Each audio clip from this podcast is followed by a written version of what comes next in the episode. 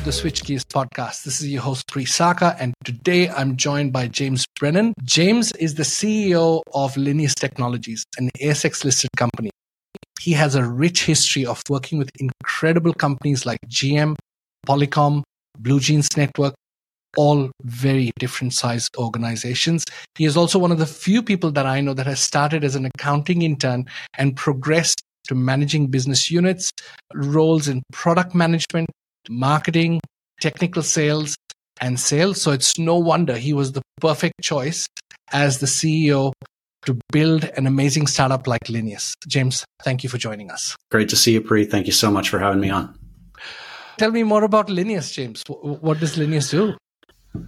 Yeah, Linius has been an exciting ride for me. Really great company with some great products and technologies in a, a, very fun and exciting market. We are an ASX listed company. We're a relatively small company, under 20 employees. We're early growth stage. And we have a technology that lets us work with video in a really unique way. We are focused on helping our customers unlock the value of their video archives. So there's these massive video archives. We're currently very focused in the sports segment. So if you imagine decades of amazing sports content that largely sits unused after the live broadcast, there's some highlights and things like that. But we can access this massive archive of video and we provide really deep level search so our customers can go down and find those segments, those moments of amazing content, things that people have forgotten about, things that people would love to see but haven't seen in decades. And we can, with our deep search algorithms, we can find those individual moments across massive archives. They could be distributed in different storage locations or different file formats. And we can then take all those little pieces and recompile them back together into personalized video. That's either curated by the league or the team or the rights holder themselves to publish on their website or ultimately directly in the hands of fans. So I could go in and search for Mohamed Salah goals against Manchester United in 19 uh, or 2019. And it will literally pull up the 10 or 15 goals and play that as a five minute video stream that's personalized for me. Uh, or imagine waking up on Sunday morning and you've set your preferences. I like the F1 and I like uh, AFL and some cricket, and it creates a 30 minute personalized highlight video for me. And we can do that at massive scale and broadcast quality. Oh, that's amazing. I've got a little movie running in my own mind as you walk me through some of those scenarios, right? Uh, that, that's just that's so amazing. And longer term, the technology applies to any kind of industry. We're, we're heavily focused on sport. As a small company, we have to focus and do one thing well, but it's got applications in education and security and defense and film distribution. So it's this massive opportunity. We're, we're starting improving ourselves in one and then really looking to disrupt the video industry. That sounds incredible. And I think there is an absolute need for that kind of functionality that you just described, right? Because who wouldn't want to be able to spend their time on the most interesting things to them as against exactly. somebody else owning your attention, which probably is the most valuable commodity.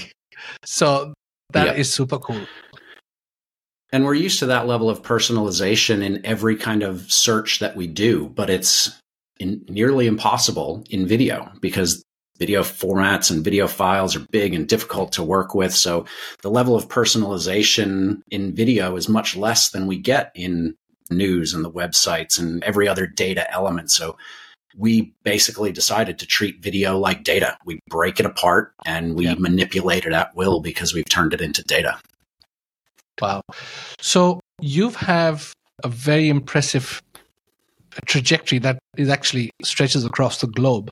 Starting with GM at one end, and then you seem to have gone to more innovative and agile companies with every move. Tell me what drew you to the role at Linius.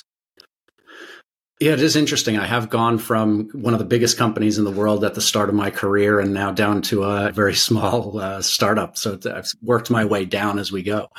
And look, what drew me to Linius is just the potential of the technology. Number one, you've got to believe in what you're doing and you've got to see the vision for what the products can do. But number two, it was a perfect fit for me career wise that took all of that experience across accounting and marketing and sales and product and put it together in the perfect role. This company had amazing technologies and an amazing foundation of capability that really just needed that that strategic element and the execution. Exactly what markets are we going after what products are going to fit those needs and then how do we execute on bringing that to market? And that really is exactly what i thought i could bring to the table. So it was perfect timing perfect fit. Fantastic. Wow.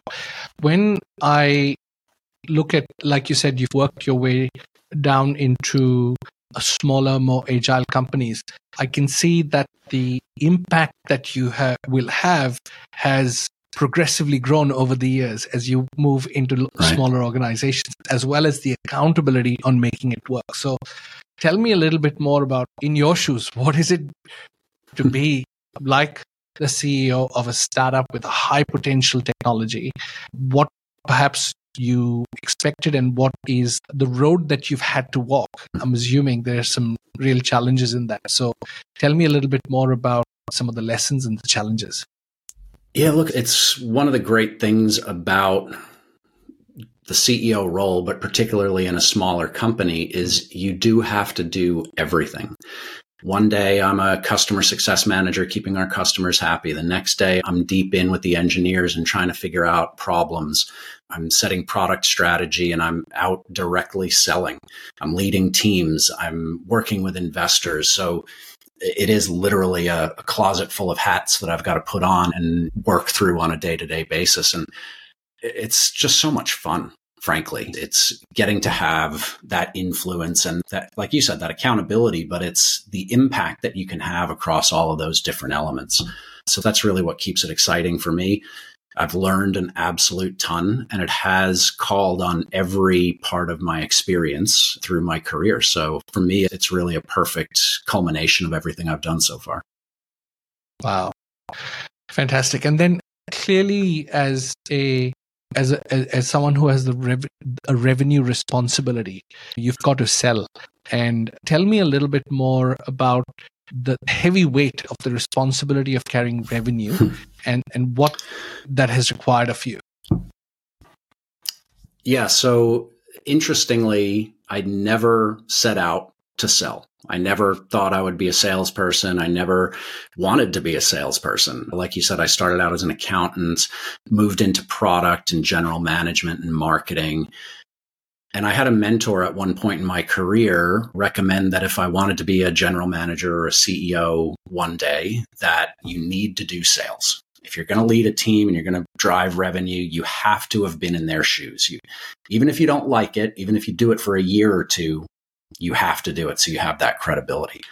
So took that advice and Polycom gave me the opportunity to do that. It was a fantastic uh, career opportunity. And it turns out I loved it. So I thought I was going to do it for a year or two and then go back to product management. Turns out I did it for 10 years before returning to product management and moving back into general management. The sales component, uh, it's critical that I have that experience because I sell in so many ways. Sales is part of everything that I do, whether it's directly with customers, whether it's internally, whether it's selling to staff. I've, I've got selling activities with our investors. Sales skills and sales capabilities are critical across the board in everything that I do in the CEO role. Fantastic.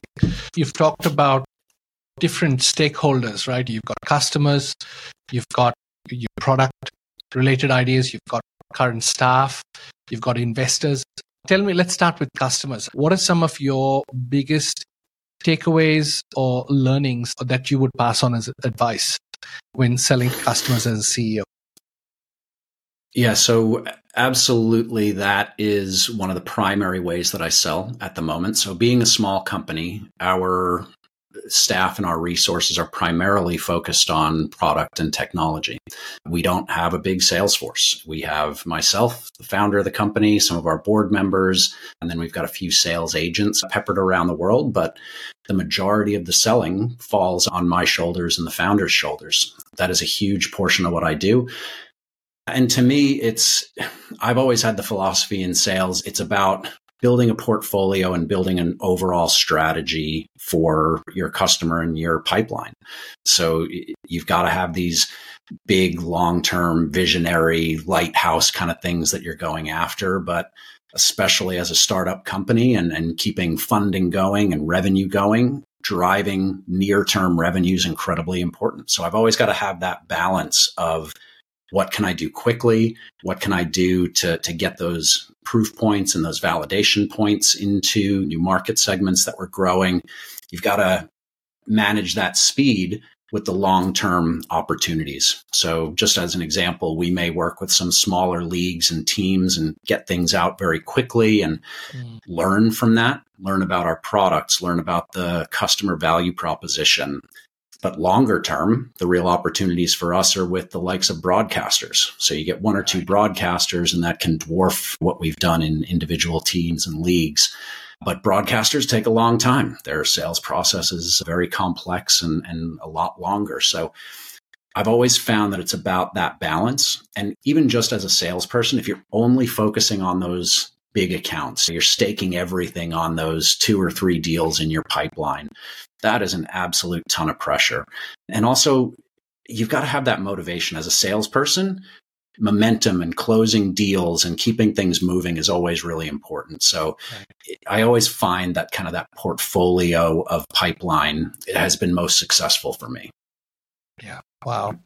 And that's fantastic. And I can see the the benefit of having worked in a larger organization in a sales role where you know that you can't just depend on a few big whales. You have to have a balanced pipeline. Otherwise uh, how many yeah. times have i heard of people on their way out because they waited and it never came? And they just ran yeah. out of runway. So that's really good advice. Tell me about as you're listening to customers about what they need and then trying to ensure that the team that's building the product how do you find manage that tension between what the customer is needing what the product development and mm. roadmap is how does that work internally in terms of let's say selling or influencing internal stakeholders yeah, so uh, that's an incredibly important part. And again, general product management skills have really helped me there. But even the selling component of product ha- has been really important. As a product leader and a product manager, I have specific ideas and things that I think, and from the feedback I'm getting from customers and the market, I have things that I believe are correct. And as a CEO, it could be very easy for me to just step in and say, guys, this is what we're building. I, I, can literally make that decision and say, this is where we're going. This is what we're doing. But if they don't buy into that, if they don't have that belief and that ability, they're not going to have that same passion and that same vision for it that I do. And if I forced things into the organization, I'd be responsible for making sure that it got done. I've found that it's more important to bring people on the journey with you, get them to buy into those ideas. So you're selling your ideas essentially. You're selling your vision, selling your concept of where the product and, and the market is moving. And if they buy into that, they then take that on as their own and they can then move forward and do that. Whereas just instead of saying, guys, this is what we're doing to give them a list and they're off, it's here's the vision you tell me how we're going to do that. Right. And if you buy in and you got that belief, so it, it's about selling that concept, selling the idea, selling the vision of where we're going. That's amazing. And I think that is such good advice, really, with anyone who is trying to influence anyone else to do anything in the first place. Yeah. You've got to start with the why and good old Simon Sinek and where you can head with this thing. Because I love one of the quotes that I have from John Maxwell, which is that as a leader, if you are going somewhere and you turn around and there's no one behind you, you're just going for a walk. You're not leading people, right? So I guess going beyond the development of the product and that being something that tell me more about how do you cast vision and build culture with your staff and make it a place that people want to journey with you towards that, that bright future. Mm. Yeah, and this I think it applies to current staff and, and even future potential staff and, and kind of growth. So I see it as two two different things. And and as a small company, we've been through some challenges in the past year. It's a tough capital market and we've had to restructure our business. So maintaining that culture and that vision and that belief of the team is incredibly important. We're really small. We're not big enough to have a whole lot of process and a whole lot of management. So eh, very flat organization. Everybody has input into it. And because we're moving so fast, you can't micromanage and you can't check in on everybody all the time. So it's really critical to have that shared vision, to understand the purpose of the organization, to understand where we're going, what we want to do, what we want to be, why we're doing this, what our customers want. And if everyone believes in that, you can move so much faster rather than having to be prescriptive in everything. You just get that kind of same mentality and that same understanding and that alignment. And then people are motivated and they're truly understanding and truly caring about where you're going. And then they can put their own spin on it. So we've had to institute a very open culture of accountability and autonomy and make a decision, let everybody know about it, move, but don't wait for approval. Don't mm. sit and debate and think about things make a decision, move on, learn from it, modify, and, and do that as you go. And making sure that is really clear to everybody that they feel that and believe that. It's incredibly important. We didn't necessarily have that. But about a year ago, uh, we had to go through a bit of a restructure where we reduced our staff by about 40%. We cut back to a very core small engineering team and a, a smaller commercial team and it was critical that we had everybody bought into that same vision. Guys, we're getting lean. We have to do this is why and where are we going and what's going to come out on the other side. And by having everybody bought into that, we were able to have zero attrition during the last financial year. So even after a really difficult restructure and people going, are we going to make it? I had everybody believing we're doing this for the right reasons. This is where we're going. And everybody was so bought into it that they came along for the journey. And it's been really great to see those people mature and grow with the business. And thankfully, we're now back in a position where we're growing again and we're hiring again. Oh, that's fantastic. And I can just see the uh, com- combination of having a vision and then obviously communicating that, right? I think that often I find with startup CEOs, there is a gap between what they see and what the others see. And it's actually a communication gap. Yeah. People just don't really understand or see where you're going. And I think what are some tips that you have that you can break it down and make it simple so that people can it, it, three to five things on how to communicate this with people Look, the first thing is you have to be clear yourself. You have to know what you want out of the business. What's your vision? What's, if you're unclear and you're waffling, uh, it's going to be obvious to everybody. So that's the first thing is really having that clarity in yourself. And that doesn't mean that it doesn't change, that you don't adapt and you don't modify over time, but you have clarity. And if it changes, you are clear and upfront about that. And then we haven't done this perfectly ourselves, but trying to bring everybody along on the journey. Sometimes you do get moving so fast that you forget that not everybody knows the same things. So it's about taking that time and remembering that you've got to communicate that, communicate what you've learned, communicate what you've found over the past couple of weeks or months, and keep people moving on that journey with you. You can't share everything, but you share the important things that make sure that they're clear as things continue to adapt. Fantastic. And let's talk about investors. That's another huge part of your responsibility. So tell me about the component of selling, communicating, influencing, educating investors.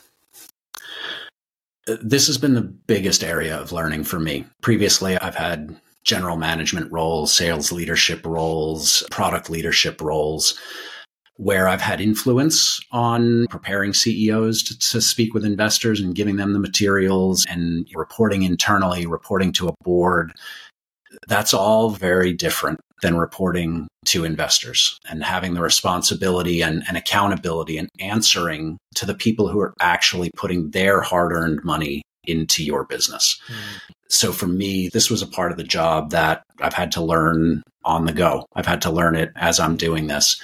And eh, to some degree, it is a sales effort. I sell to current and, and future investors similarly to, to how I sell to customers.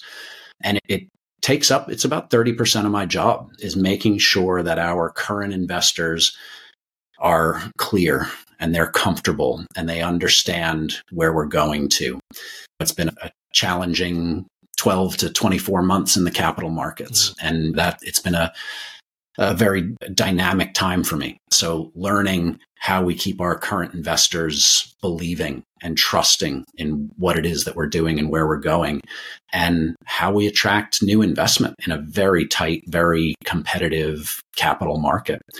So to me, it's the needs of those investors have shifted over time. When I very first started, it was around providing news, providing momentum, providing clarity on new deals that are coming in. That was the, the phase that we were in. Our shareholders wanted to see that we were bringing on new customers and, and creating momentum in the market.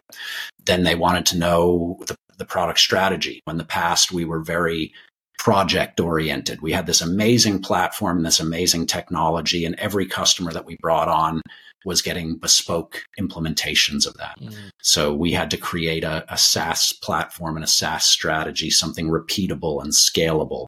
So that was a, a phase that we went through. And now everything is about financial momentum. So they said, great, you've got some momentum, you're bringing on new customers, you've got this product strategy, you've got all this. Now where's the money? Now that now it's where the rubber hits the road. So that's the stage that we're at, really showing our investors that momentum that we've created, the strategy we've put in is now really paying off and where we're going to in the future. So it's very much a sales effort. I have to convince them that the business is in good shape. I'm selling the business and the strategy and what we're doing. But almost more importantly, it's about selling myself. At the end of the day, I'm responsible. They're looking to me. I'm the face of the business. I'm the one that they're talking to. They have to believe in me. If they don't believe what I'm saying, I could have the best strategy and the best presentations and whatever it is. If they don't believe me and trust me, it means nothing. So that's probably the biggest thing that I've learned is really believing in myself again, it comes back to that thing. If I'm not clear, if I don't believe in what we're doing, then it doesn't matter what I say. It doesn't matter what presentations or what story I spin. If I truly believe in the business, and at the bottom line, I absolutely believe that Linius is a billion dollar company. Mm. Our market share doesn't currently, or market capitalization doesn't currently reflect that, but we are a billion dollar company. Our technology is going to revolutionize the video industry that's the belief that I have to have, and I have to convey that to the shareholders. Yeah, wow, and yeah, that, that's amazing. I, I think that clearly you've got different audiences that require different things from you. How do you manage the pressure that can come with a role like this? Look, there's a couple of key ways. You can't do everything yourself. That's one of the first fundamental elements is you have to have people on your team that you can trust and, and that you can rely on key members of your team. I'm not an engineer, but I've got someone that I completely trust on our engineering side. I used to be an accountant, but I don't want to be an accountant. So I've got someone that's looking after that the board members that we've built around this business are fantastic. We've brought in some amazing talent that act as mentors and guidance for me. We've got someone who's an expert in finance and capital. We've got someone who's an expert in operations and growing one of the biggest broadcasters in the world. And he's got experience in that area. Uh, and then we've got a startup CEO who has started up uh, companies in the sports tech industry and worked with all of the sports companies that we're working with and talking to now. So it's about building up that support mechanism around you. That's the mm-hmm. first thing because you literally can't carry all that weight yourself and it goes across the board. Like I said, we are less than 20 employees. So everybody on the team has to be pulling their weight. We've got a great set of employees with diversity. We're spread across the world. We've got part of our team here in Australia, part in the UK, part in India. So we're a truly global, diversified organization that lets us support customers around the world.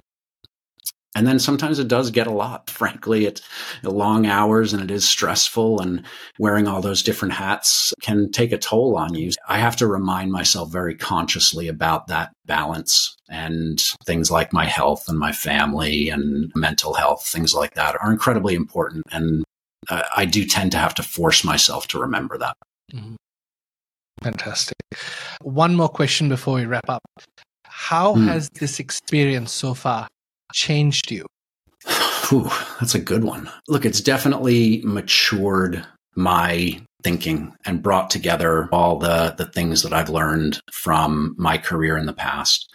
It's challenged me and led me to really have strong core fundamental beliefs in my number one my abilities but my intuition.